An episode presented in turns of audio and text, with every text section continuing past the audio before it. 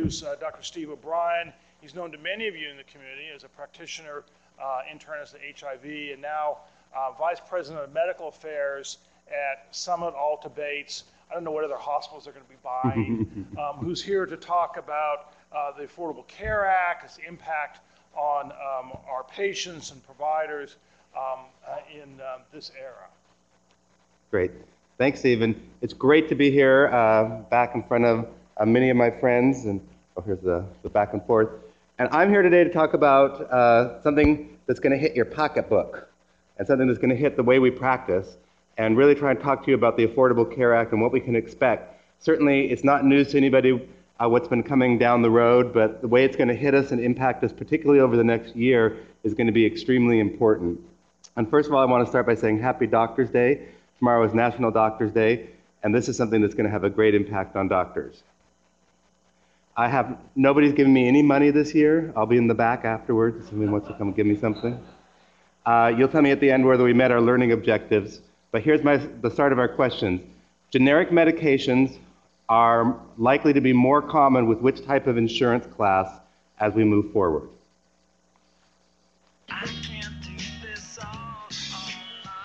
Don't watch me vote. Don't cheat.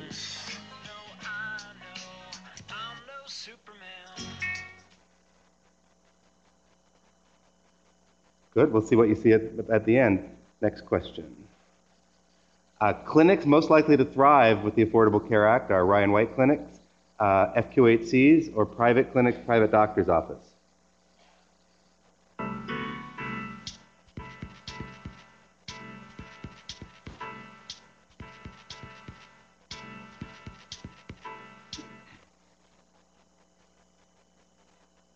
Good. Again, we'll see what you, what you think at the end of the talk. Uh, we're going to talk about what the Affordable Care Act is very briefly. Many of you know, but we're going to go through some of the specifics, particularly the specifics that are going to affect the care that you're providing, the way that people are accessing care in our community. What can you as providers, what can your patients expect? Um, how will the patients access that care? And then particularly, how can we prepare? What is it we need to do for our patients, for ourselves, for our community to uh, protect uh, the, the structure that we've built? The goals of the Affordable Care Act were to expand access to care and reduce the uninsured. That's terrific, but make no mistake, this is absolutely an attempt at payment reform and innovation in the way that we deliver care. This is a care delivery restructuring as much as it is an increased access. It's implemented from 2010 to 14. Now, we're used to dealing with the Ryan White Act, those of us who've been in the HIV world for a long time, and that's all about people with HIV. But the Affordable Care Act is for everyone. And as a reminder, people with HIV are a very small portion of the overall people that are going to be affected by the Affordable Care Act. Therefore, our influence, our input is going to be much less important than when you're dealing in the world of Ryan White. Because of that, it's incumbent upon us to be advocates for and to, to maintain the stuff that Julia was just talking about. The dramatic, huge changes that have occurred in the HIV in my career are, are just huge and incredibly important. This is an HIV treatment expansion. That's at the core of what the Affordable Care Act is. But we need to maintain that individual benefit and that community benefit that Julio just mentioned.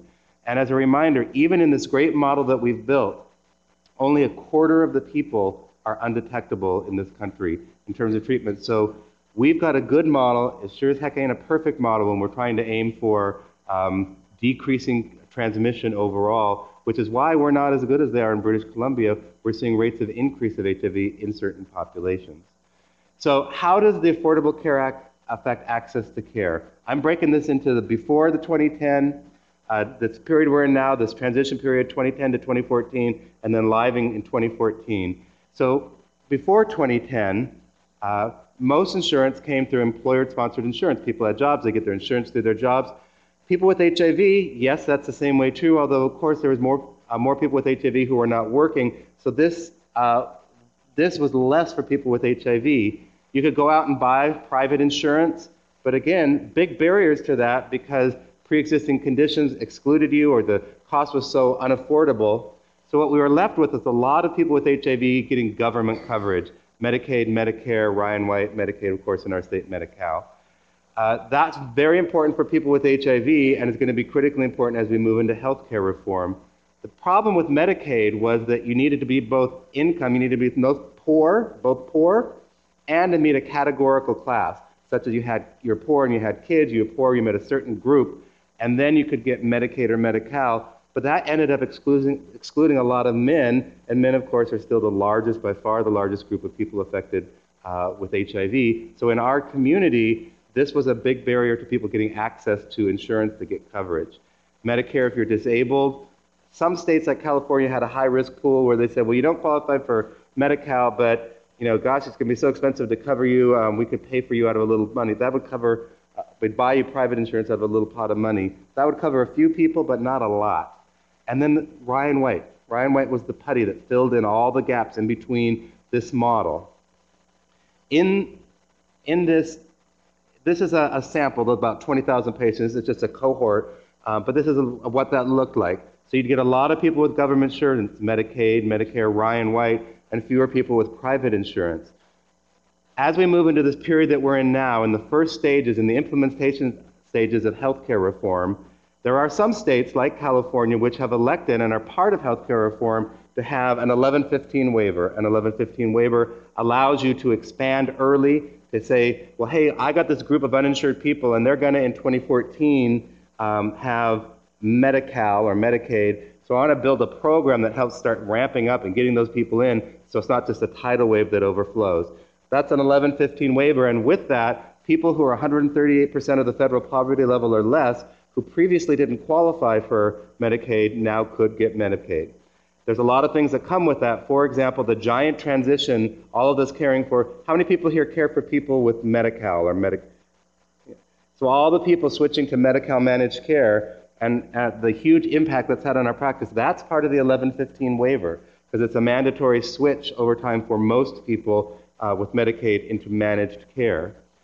Other things that came with that, that waiver, some medical homes, but now that now include people with HIV, and allegedly, starting this year and next year, um, primary care providers taking care of people with HIV are going to be paid at 100% of Medicare rates for two years, although they haven't really kicked in yet. Uh, they're supposed to get a big retro check.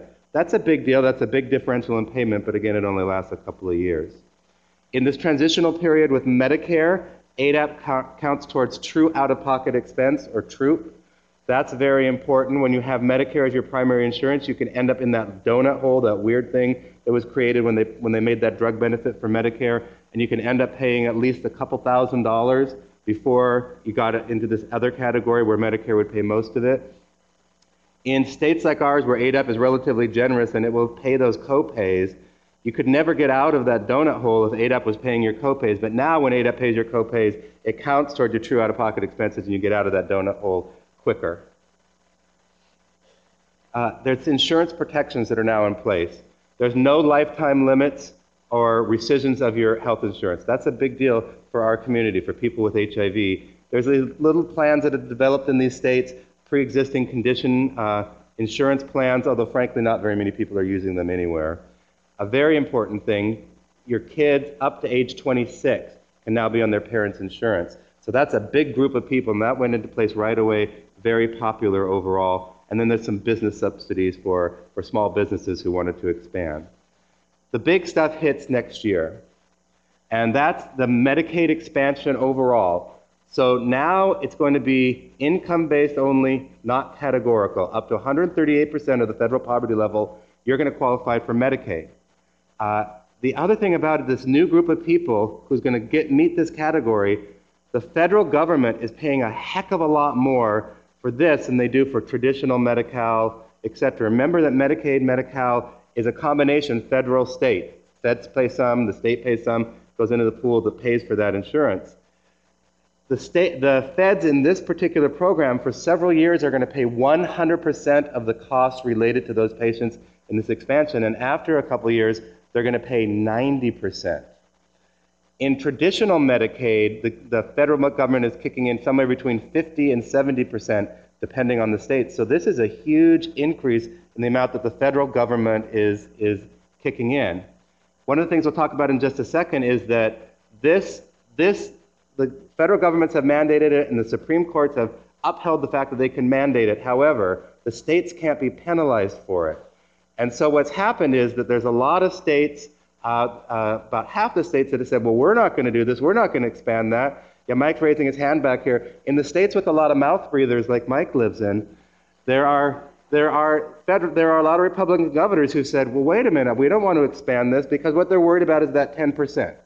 And that 10% isn't small potatoes. This, we're talking about a large number of people who are going to get health insurance, and they're saying, yeah, you're going to pay for it now, but in a couple of years when I got to pay for it, I'm the governor of Florida, the governor of Alabama, the governor of Texas, and I, I got to pay for this, uh, that's going to cost us a heck of a lot of money, and I can't pay for it. Keeping in mind that those, those people who are uninsured are getting their getting health care if they're getting any through the emergency rooms, which they're paying for anyway. They're basically turning down an enormous amount of federal money, which is why you're starting to see those states kind of chip away silently in the little corners. Florida kind of chipped away. Several other states in the South are having negotiations with the feds now. So I think that part's going to cave in. The health insurance exchanges, these are a very important thing for people to understand. The health insurance exchanges, right now, if I have HIV, I go out and try to buy private insurance. Uh, it could be very expensive. They, can some, they, they, could, they could say, no, you can't have your insurance. Uh, but now insurance will be not allowed to say, based on your pre-existing conditions, that you can't have it. But instead of me buying it as an individual now, there's going to be these pools. So I can go in into a pool, into a state pool, and that state pool is going to compete.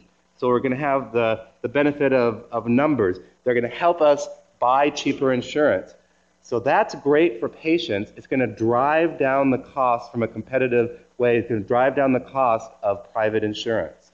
So that's a huge win for patients in terms of driving down their out of pocket, their, their cost for the insurance. However, there's a bunch of glitches. If you're a provider, your provider who sees people with private insurance, and now the people who are going to be seeing your clinic have a much cheaper program, what impact do you think that might have on you as a provider? They're going to probably pay you less. They're going to have a lot more restrictions. They're going to have much higher copays on that sort of insurance. They're going to have a much more narrow network restrictions on who you can use. And you, all those rules that you're used to with these insurance plans are to a lot more rigid, a lot more tight, a lot more restricted for these particular insurance plans. And the other thing is, if I have, I'm used, I work at Safeway and I have Health Net and I pay a certain price for it, and now all of a sudden there's these insurance pools that are, buy, that are buying Health Net products for a heck of a lot cheaper. At Safeway, I'm going to come knocking on the door at Health Net and say, wait a minute, I want that, I want that price. I got this big pool. So it may drive down the overall cost, which may have a significant impact in the long term on the reimbursement in the private world. So health insurance exchanges are a very double-edged sword in terms of what they're going to do. I think it's quite unpredictable exactly everything that's going to pan out from that but very critically important for those of us in general. This is not just the HIV, this is in the general population. There's a basic health plan in the state for people uh, who, have, who make up to 200% of the federal, federal poverty level. This is mandated for all U.S. citizens and legal residents. Legal residents, when you first come into this country, and by the way, this is not eligible for, if you're an undocumented, undocumented immigrant, you are not eligible for any of this stuff. Uh, if you're a legal immigrant, you have to wait, I think it's either five or seven years. I'm sorry, I'm, I'm blanking on that. It's five or seven years before you can take advantage of these. But once that period of time, you're mandated to have insurance. And if you don't have insurance, you're going to get a tax penalty.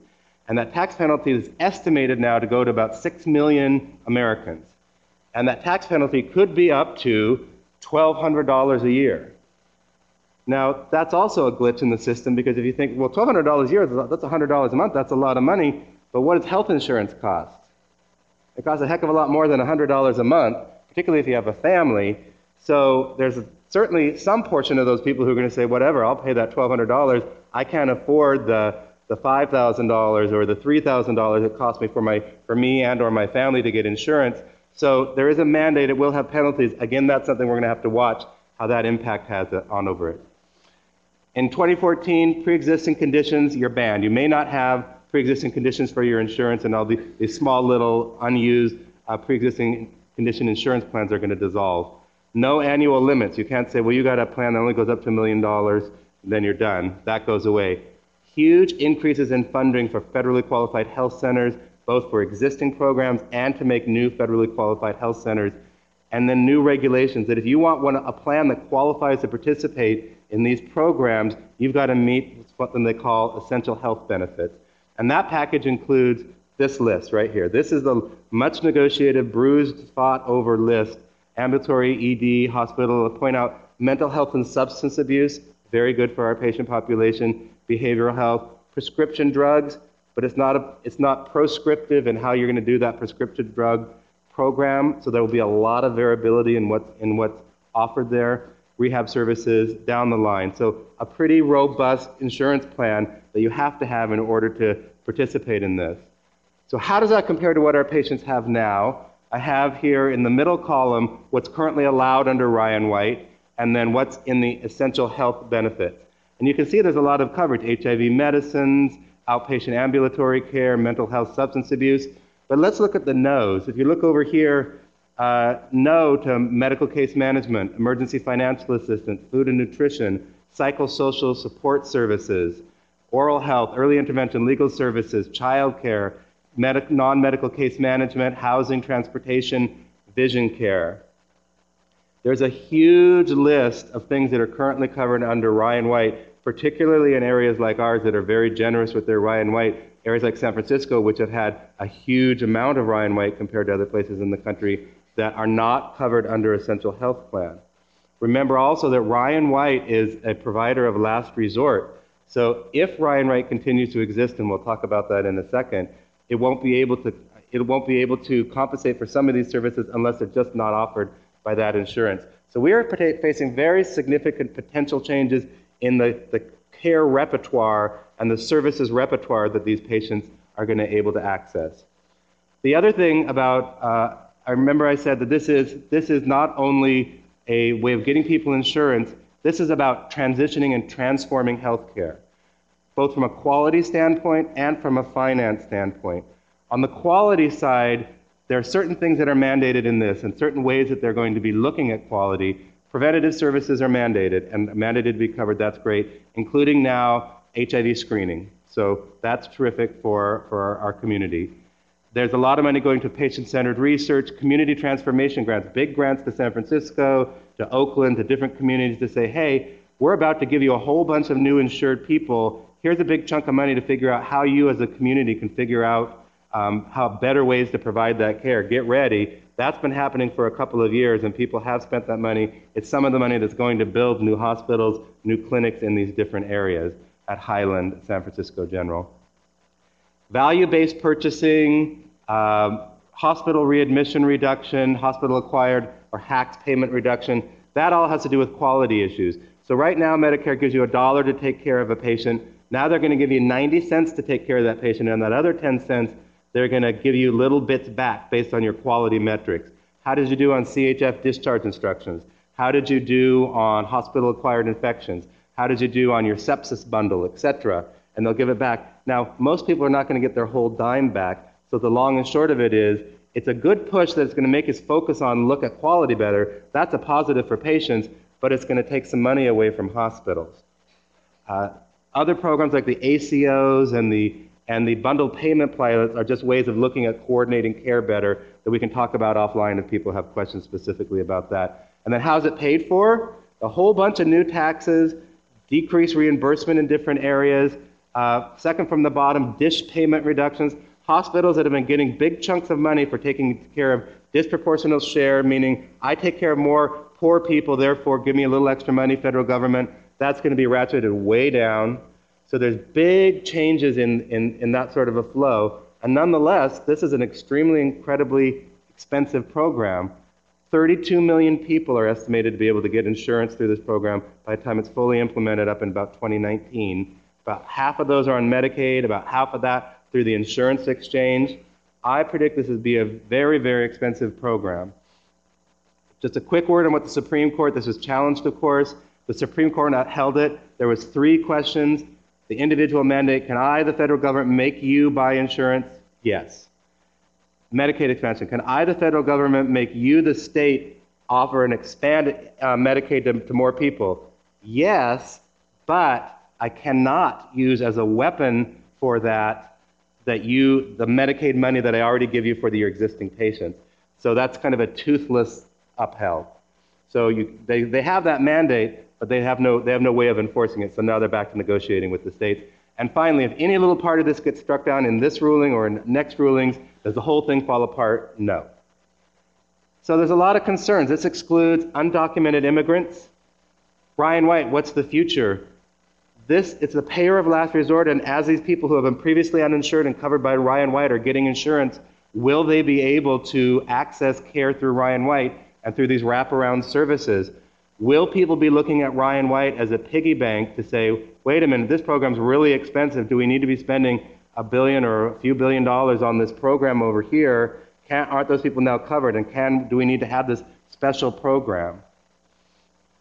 Provider reimbursement rates. Hospitals are going to be hit hard. There will be hundreds of hospitals that close in this country because of this decrease, these changes in Medicare reimbursement. That may be a good thing, that may be a bad thing, but it's a thing and something that we need to think about in terms of access.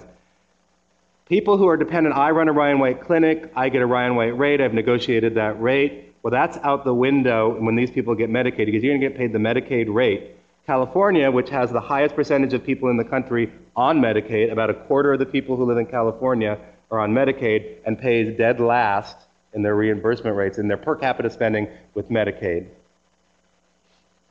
And then cost containment is a critical focus. This is really very much about expanding care, but looking harder at how can we control costs. Control costs. Very important for us overall. We spend a lot of money, an enormous amount of money on healthcare, and it doesn't cover dental or vision, which will be a problem for our patients. So let's look at some practical implications related to this.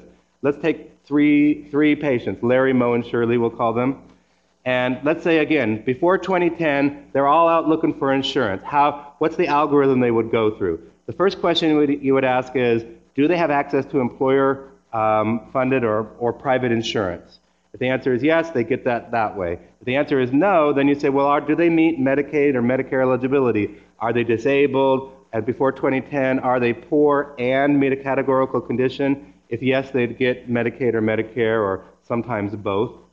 If uh, not, is there other care available, such as the state high risk pools or state only funded products? That was relatively small. And the rest would get Ryan White. They'd go into a Ryan White pool, be eligible for that. And Ryan White dollars could also be used to kind of piece together coverage, fill in the gaps from all the rest of these plans. And that's the model that we've built in this country that's gotten us to where we are in terms of our, our treatment success. Now, in this period, you can see that the thing that's expanded, if you look at the before 2010 to now, Medicaid, in the states that have elected to have this interim slow expansion of Medicaid, this 1115 waiver, you can see that Medicaid is continuing to increase. Not only Medicaid, but Medicaid managed care. We've also added these pre existing condition programs. Come next year, Medicaid will continue to grow, and Ryan White's is going to continue to shrink. And it's very questionable for me what exactly is going to be left and what will be allowable from Ryan White services overall. So it's a shift in how people are going to be able to access their, their insurance products.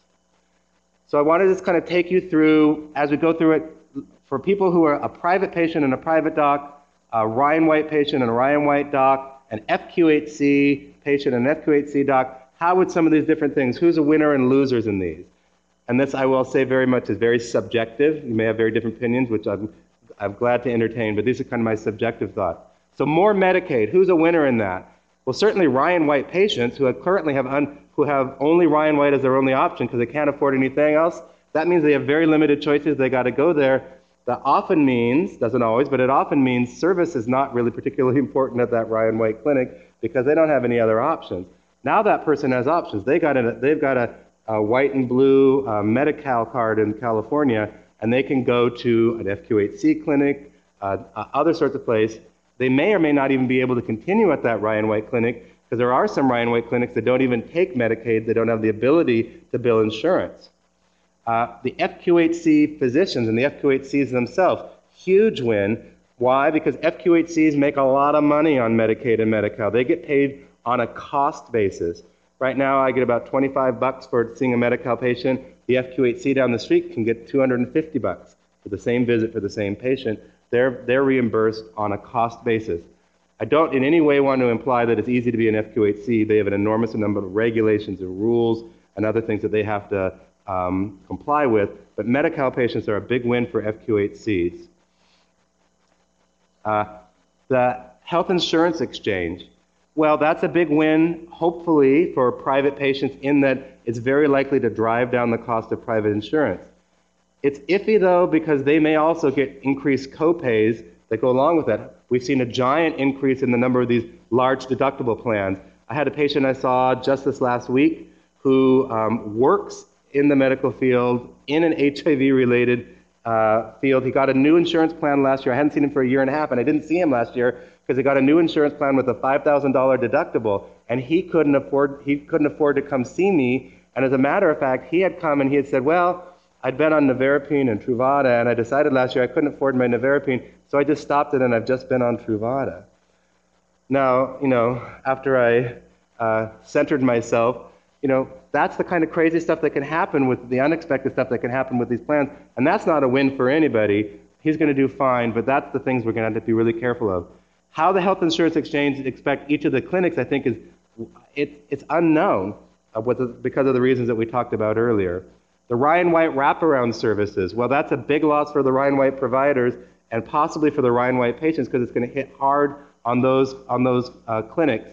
Now, Ryan White is up is should it if this is a year it would be reauthorized, although there's not a stop in it. It can just be keep punted down the road. So they don't. The Congress does not have to take any action on it. Um, and I think that it's very likely that you know not much is going to be done with it this year. But I think I'm watching that very closely, and I think that there's a big target on Ryan White over time, and frankly, probably rightfully so. Part of Ryan White, the idea behind it is to have access to care for people uh, who have not had access to care, and now they're going to have other routes to access to care. A high variation in coverage, very complicated for patients. High deductible plans, way different formularies, different issues, very complicated for patients. And the complexity, very, very much a negative overall more managed care, very important. This is going to be a big push towards Medi-Cal managed care, more managed care in general options, which is hard for clinics who haven't had that processes before. Do you know how to do authorizations? Do you know how to deal with restricted formularies? It's a big learning curve. So worries include this big growth in managed care and all across the spectrum. Uh, are your providers ready? Formulary issues. ADAP and the access the reason you can get Atripla and Complera and all the combination pills on ADAP is that ADAPs get this giant rebate. So it's actually cheaper for them to have you take Atripla than it would be for ha- have you take the generic components together. That's not the case with private insurance, and it's not the case with Medicaid. So it's entirely possible, I don't know what's going to happen, but it's entirely possible that some insurance plans are going to say, well, you've got to take generic 3TC. I can't afford this combination pill, and what will be the impact on that in terms of our patients, I don't know, but it's a particularly important issue. They may also, and they have the right to say, you're going to have to do this drug first, you're going to choose from these two. You can't have the whole, you can't start with raltegravir, you can start with these other ones. I just made that example up. But those are the other kind of things that can happen in these plans, particularly as they start driving down the expenses, the, the reimbursement in those uh, health insurance exchange plans. A lot of authorizations, a big focus on care transitions. Care transitions mean trying to drive care to the, to the lowest level. As we're all linked together now, this is why hospitals are acquiring all these private practices, linking up together, trying to work more closely with their federally qualified health centers to hand the patients off. Instead of being in a position in which we're saying, well, I'm the hospital, and if I do more CAT scans, I get more money, or I do more MRIs, there's going to be a pool of money that I'm sharing with the primary provider or the FQHC And it's going to be in all of our interest to focus on transitioning those patients to the lowest level of care that they appropriately and safely can be provided. Uh, and auto assignments. Patients who do not pick where they are going to be, where they want to be in their new plan, are going to be auto assigned, including auto assigned to uh, providers. Remember, most of the people in this area are not HIV experts. They can be auto assigned to people who are not HIV experts. Ryan White, we talked about will that survive? What will it look like? I think Ryan White's unlikely to survive as a undocumented immigrant vision and dental coverage only program if everything else is covered. So will we be able to advocate, should we advocate, what should be the future of that? And will the Ryan White providers survive? That's a critical issue because we've built this infrastructure of these expert providers that have helped us get to where we are. And that's why it's very important for us to advocate, to participate in order to move the, uh, help protect our patients. So finally, what should you do?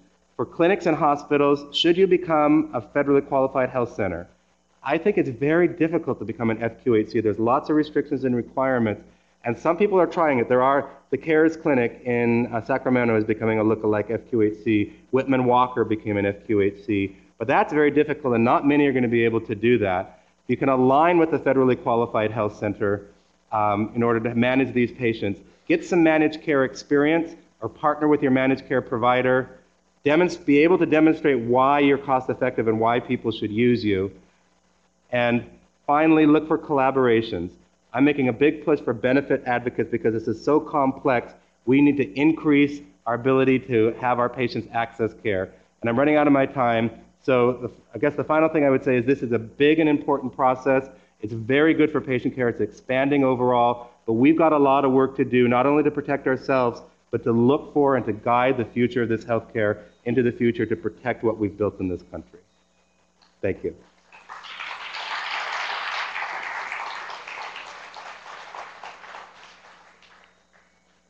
Thank you very much. We should go back to our uh, pre-talk questions.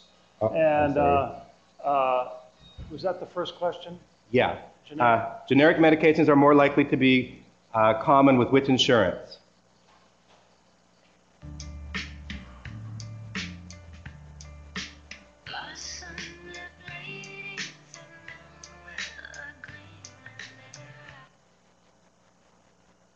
I think that's. I think the answer is right. It could be either two or three. That's kind of a bit of a trick question, but particularly with private insurance. So this is exactly the way I would answer this question, and not with Ryan White. Mm, One last. Uh, which clinics are most likely to thrive? One, two, three, four. Tell me that you love me more. Sleepless, long nights, eyes with my youth was full. Oh, That's right. I think that's right. Good. Okay, so we can go to some questions. Um, I, I'm glad that looking around the room, I can see why there wasn't a collective gasp about extra taxes for tanning sa- salons. Uh, most of you are uh, health conscious and not using them. Um, Mike, do you want to go ahead and ask a question? This is, this is more of a comment. Um, I- I've been up in DC several times in the last two months. And I will tell you that there's a lot of concern about Ryan White reauthorization. Don't worry about that. It doesn't need to be reauthorized. 90% of programs like that in the government are never reauthorized. We're used to reauthorizing because previously it had a sunset clause in it that no longer exists. So when September comes and goes and it's not reauthorized, don't, don't worry about that. It's going to continue. The question is more to what Steve was saying. The question is more about uh, funding. It's all about appropriations. And, I, and I've been given a lot of assurances that the appropriations will continue into the, into the HCA, uh, and into the, into healthcare reform. Uh, they aren't going to start just slashing Ryan White. Now, three years from now, four years from now, as the dust settles, uh, there probably will be some cuts, but they don't want to disenfranchise people who've been taking care of patients for a long time. Okay, Thank you. I think the next question is going to shock uh, the audience, and that is, what is 138% of the federal poverty level? Do you know what the federal poverty level is? Uh, I have that in my slides. If you guys have the slide notes on there, you can see it. I forget. I don't want to quote it. It's low. It's low, but I don't want to quote a number that without being accurate. I'll look it up. I'll look it up and I'll, We'll and get I'll, back I'll tell you but on it's, the, it's, it's incredibly low. Very Um, low. And um, what will happen to ADAP, the AIDS Drug Assistance Program for medications, you think? ADAP is ADAP is the most popular part of Ryan White, but it's a part of Ryan White, and it's going to cover less and less uh, because there's going to be these alternative coverages. So uh, ADAP is the most expensive part of Ryan White. I expect that to shrink, and I expect that to be robbed. Um, a couple decades ago, the state mandated sort of uh, unfettered access to HIV specialists. Um, and I guess the question is, do you have any prediction about where that access will be? Will those regulations go away? Um, or, or how that how will that happen? So there's a there's a law in California saying that you you as a if I'm providing insurance, I have to have on my panel able to either be primary or as consultants an HIV expert. There are a couple other states who have that. I don't think that law is going away, but you can meet that in a lot of different ways. But that is a good protection, and that's an, another angle very important to work with your relationships with insurers. This, this question is a veiled question about single payer. Uh, I'll read it to you per, and then you can answer either question. Can California move toward an improved medic, oh, Medicare, maybe not Medicare, but improved medical care, I guess, for all in 2017 through ACA to reduce costs, improve quality, and improve access? I don't know, that's not really a single payer question. I thought it was Medicare, but it's not, medical care, I guess. Well, the ACOs, you know, the ACOs have not caught on fire like they expected them to, and as a matter of fact, the government has had to keep sweetening the pot. People are very worried. The differential that you get for having a very successful ACO is very slim, and your risk is relatively high because the governments are looking for it a way like, hey, if you manage this really well, we can all save money, so we'll kick most of it, and you can maybe save a little bit on the end. So we'll see how that turns out. There's a lot, there's a lot of pilots throughout. One in Northern California, Brown and Toland is working on one. So we'll see how that works out in the long run. Right now, that's not been the most popular or highly enrolled part of the Affordable Care Act. And um, are there, have there been measurable outcomes for medical home models that, how do they translate into quality of care and any disease? Um, or are there such uh, models for HIV where there are already some results? So medical homes are kind of one of the buzzwords, hot things, and absolutely there's a lot of focus on them. Part of what I said, remember, in the quality part is that there's these funding specifically for health outcomes research, and a goodly chunk of that is based on the outcomes related to care transitions related to the base of the pyramid is that medical home. So there's a lot of, there is some data already, uh, and there's a lot of it more coming, and absolutely there are eight examples of that. Many of us think our clinics are a medical home, but there are actually uh, governed and, and regulated and, and approved medical homes for people with HIV who are gathering data on these very issues. Okay, good. Well, that brings us to the end of the, this um, part of the morning session. We have a 20-minute break. I'd like people to, uh, uh, I want to thank Steve O'Brien for a great uh, update on this.